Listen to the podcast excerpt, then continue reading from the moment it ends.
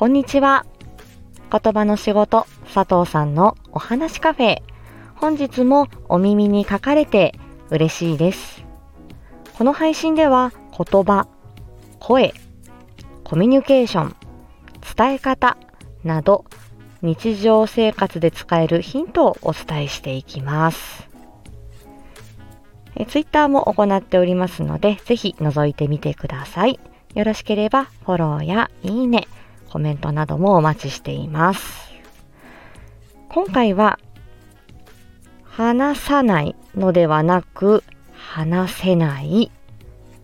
え場面緘黙症のお話です。え3月、春休みが入って、えその後ですね、えーと、新しい学校に行く、新しい学年になる、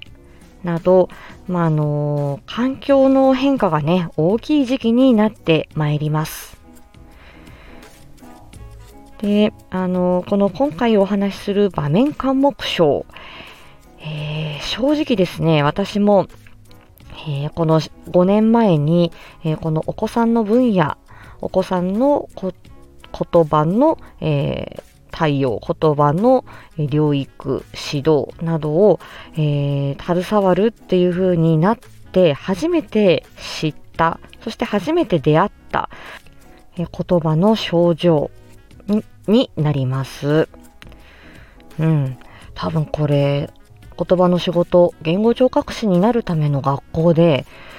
この言葉習ったかなっていうぐらい、えーあまり私自身馴染みのない言葉でしたが、実際にあの放課後等デイサービスに勤務していて、えー何人かこのお子さんに出会っています。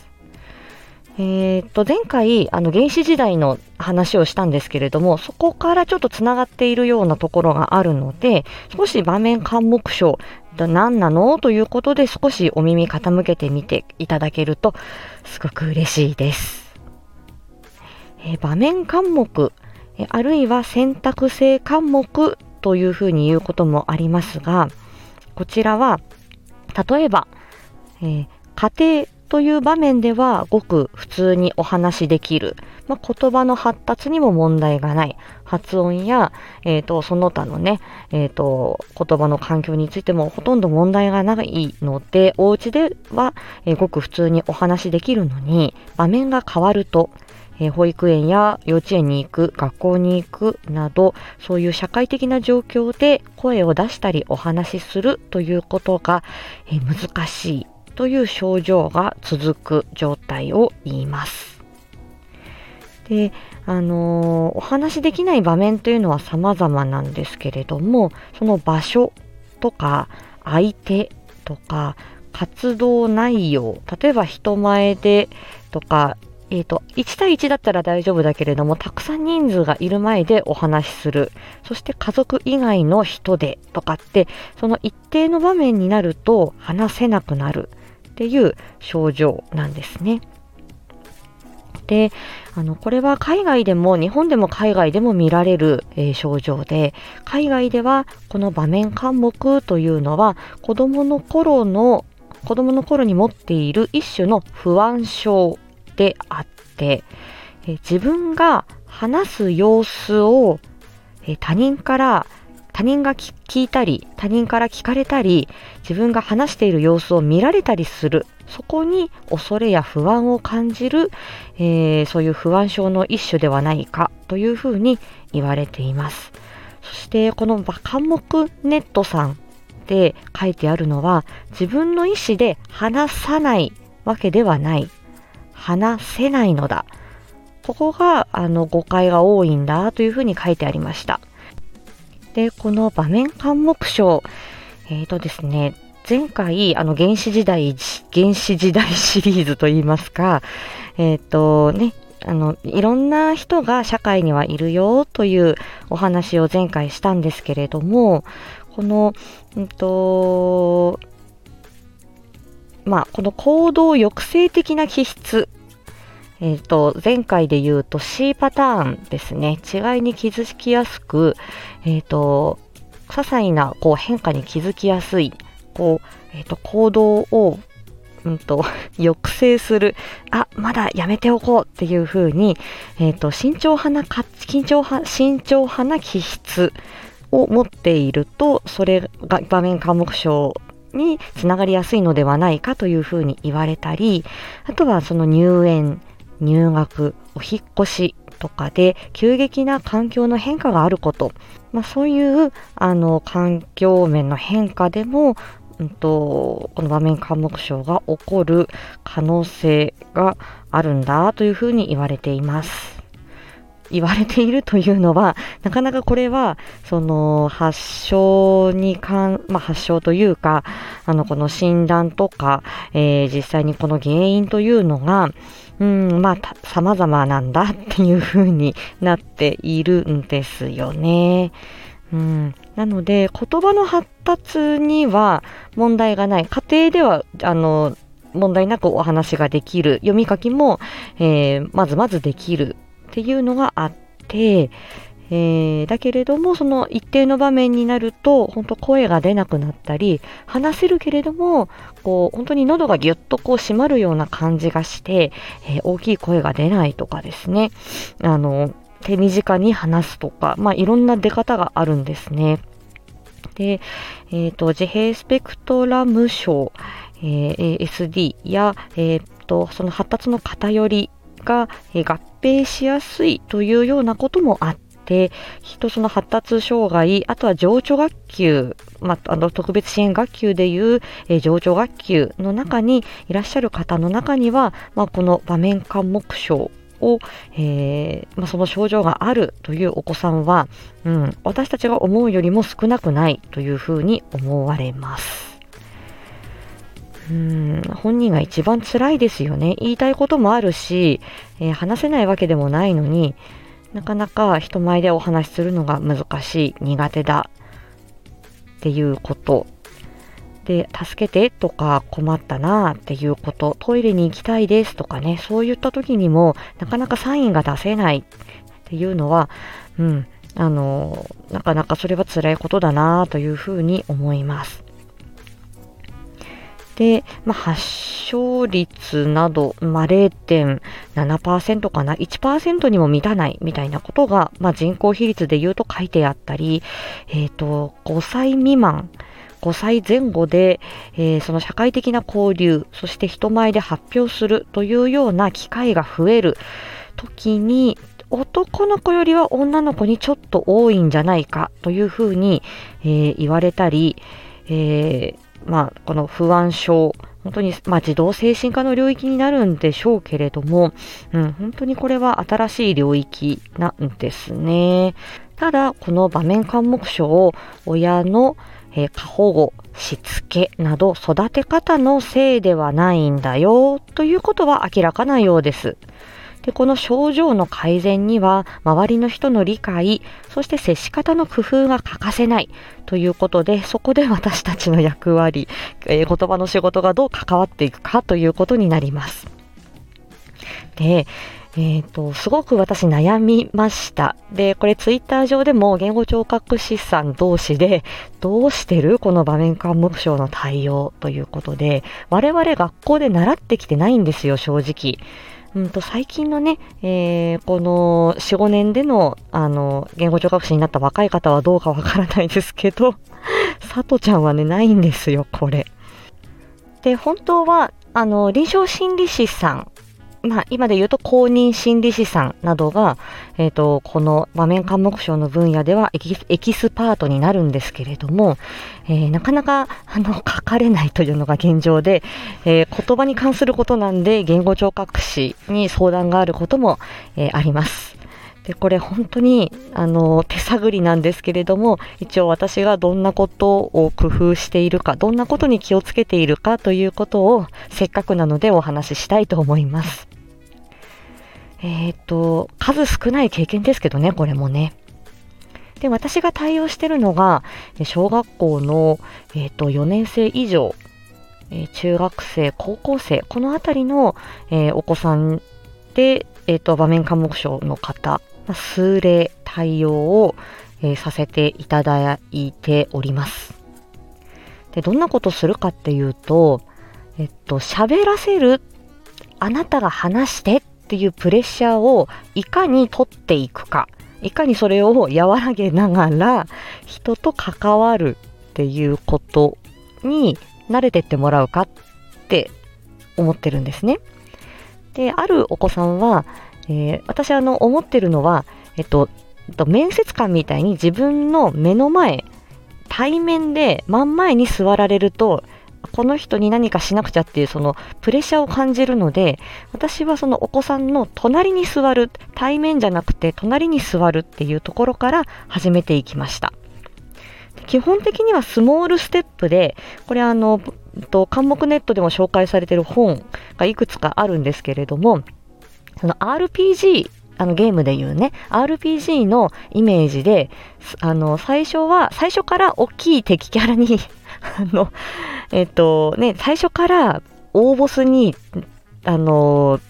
立ち向かっていこうとしても無理なんで、最初はちょっとずつ、ね、あの、なていうんですか、ちっちゃい敵から、えっ、ー、と、その戦って経験値を上げていく。で、だんだんだんだんレベルアップしてってから、えー、その大ボスに、えー、果敢に取り組んでいくっていう、そういう感じですよね。なんで、最初ちょっとずつレベルアップしていくっていうことが大切なんだよ。そこがスモールステップで段階的に経験を積んでいこうっていうような、えー、ことになってるんですけど、なので、その、例えばそう、私、その相手、私が座る位置、なあの、個別でね、あの、本当二人きりになるっていうだけでも緊張すると思うんですけど、えっと、この人と佐藤さんと、あの、遊ぶ。佐藤さんと、話すじゃないですね。佐藤さんに会う。佐藤さんと遊ぶ。そこにどう慣れてってもらうか、みたいなところで、対面ではなく隣か、隣に座る。で、例えば、え、ー、と、や、それこそ役割交代のある遊びですね。ジェンガみたいななのでもいいし、えっ、ー、と、なんだろう、トランプとかでもいいし、えっ、ー、と、一人では、一人で遊んでもつまんない遊びをまず一緒にやるあとは、その気持ちが揺れを、わあ、ドキドキするな。ああ、ジェンガが崩れた。ああ、やってしまった。みたいな感じで、とか、あとあの、黒ひげ危機一髪みたいに、一緒にこう、ドキドキしながら、こう、何？剣を、あの、樽に刺していきますよね。で、順番に刺して、おー、セーフセーフ。まだ出なかったぞ。みたいな。で、ドキドキ、ドキドキ。あ、私の番だ。よし、剣は刺してみた。で、黒ひげがピヨーンと飛び飛び出して、ああ、びっくり。みたいな。その緊張と緩和。みたいなね。しかもそれが、うんと、お子さんだけじゃなくて、大人も一緒に緊張と会その緩和が楽しめる、あんまりハンデがない遊びを選んでいくっていうことが私はポイントかなと思っています。一緒にドキドキしたり、ああって びっくりしたり、楽しんだり、笑ったりっていう、その感情を一緒に共有していくっていうことね。それができる関係性を作っていくっていうのが大事かなと思います。というのも、えっ、ー、と、これあの、みかんちゃんの知れば知るほど第1回でもお話ししてるんですけど、えー、中脳の部分ですね、感情と記憶が結びついてるっていう話をしたんですけど、この場面感目症の方で強く働く部位というのが、この中脳の扁桃体っていう、この脳みそをおまんじゅうに例えた時にあんこの部分ですね。で、あんこのもっとあんこの真ん中ぐらいにその扁桃体っていう部分があって、それが、えっ、ー、と、不安とか、ああ、怖いとか、ああ、びっくりしたとか、あの、嬉しいとか、楽しいとか、ああ、嬉しかったみたいに気持ちを司る部分があるんですね。で、その扁桃体っていう部分と記憶を司る海馬っていうのがすごく近い位置、お隣さん同士の位置にあるんですよ。なんで、あのー、あ、怖かったとか、あ、ドキドキするっていう場面、あ、この人は、なんか、自分に話し、話さ、話させよう、話させようとしている、えー、この人と会うと、すごくドキドキするっていうのが、そこに海馬に入りやすい、記憶に結びつきやすいので、えー、その扁桃体の扁桃体が結構敏感なんだっていうふうに言われてるんです。えー、場面、場面科目症があるお子さんたち。なので、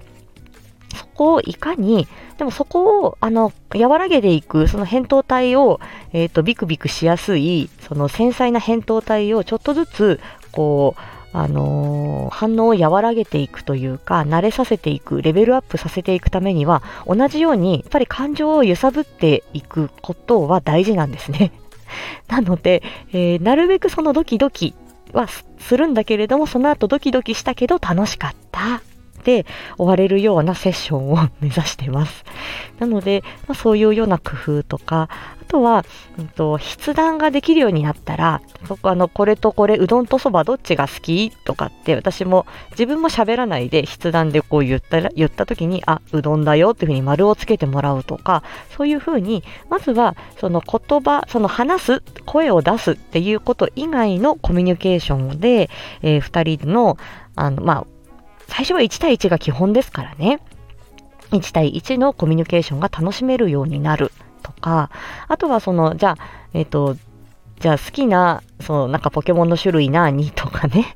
あの書いて、じゃあ、あの、その答えを書いている、自分が答えを書くっていう、その場面も見られるの緊張すると思うので、書いたら教えてっていう風にして、私こう机に伏せておくんですよ。で、あの、かけたら私の肩トントンしてくれるっていう風にお願いをして、それも発信行動ですよね。かけたら佐藤さんの肩をトントンって叩く。それができたら、すごいじゃんっていうことですよ。なんで、ちょっとずつちょっとずつそういう感じで、で、あの、あの、かけかけたら呼んでとか、できたら呼んでっていう時に、私がそのすぐ隣にいるのか、一歩二歩ちょっと遠くにいるのか、えー、はたまたちょっとこう、あの、わざとね、少し遠くにいて、椅子から立って私の肩をトントンできるかとか、そういうふうに、えっ、ー、と、自分が行動する、アクションする、えー、その距離だったりとかきっかけっていうのをちょっとずつスモールステップで、えー、こう、うんと、広げていく、ステップアップする、そういうようなイメージで対応したりしてます。これすごく難しいんですけども、15分過ぎちゃいましたが うん、あの、とりあえずこの場面監目章を知ってください。で、そして一番辛いのは本人です。で、できること、言葉の仕事ができること、まだこれ確立されてはいないんですけれども、ちょっとずつ経験積んでいくと、お子さんたち成長していきますし、えー、また、あの、佐藤さんとお話ししたいっていう感じです、あの、声は出ないですよ。声は出ないし、ペラペラ喋れる関係ではないんですけれども、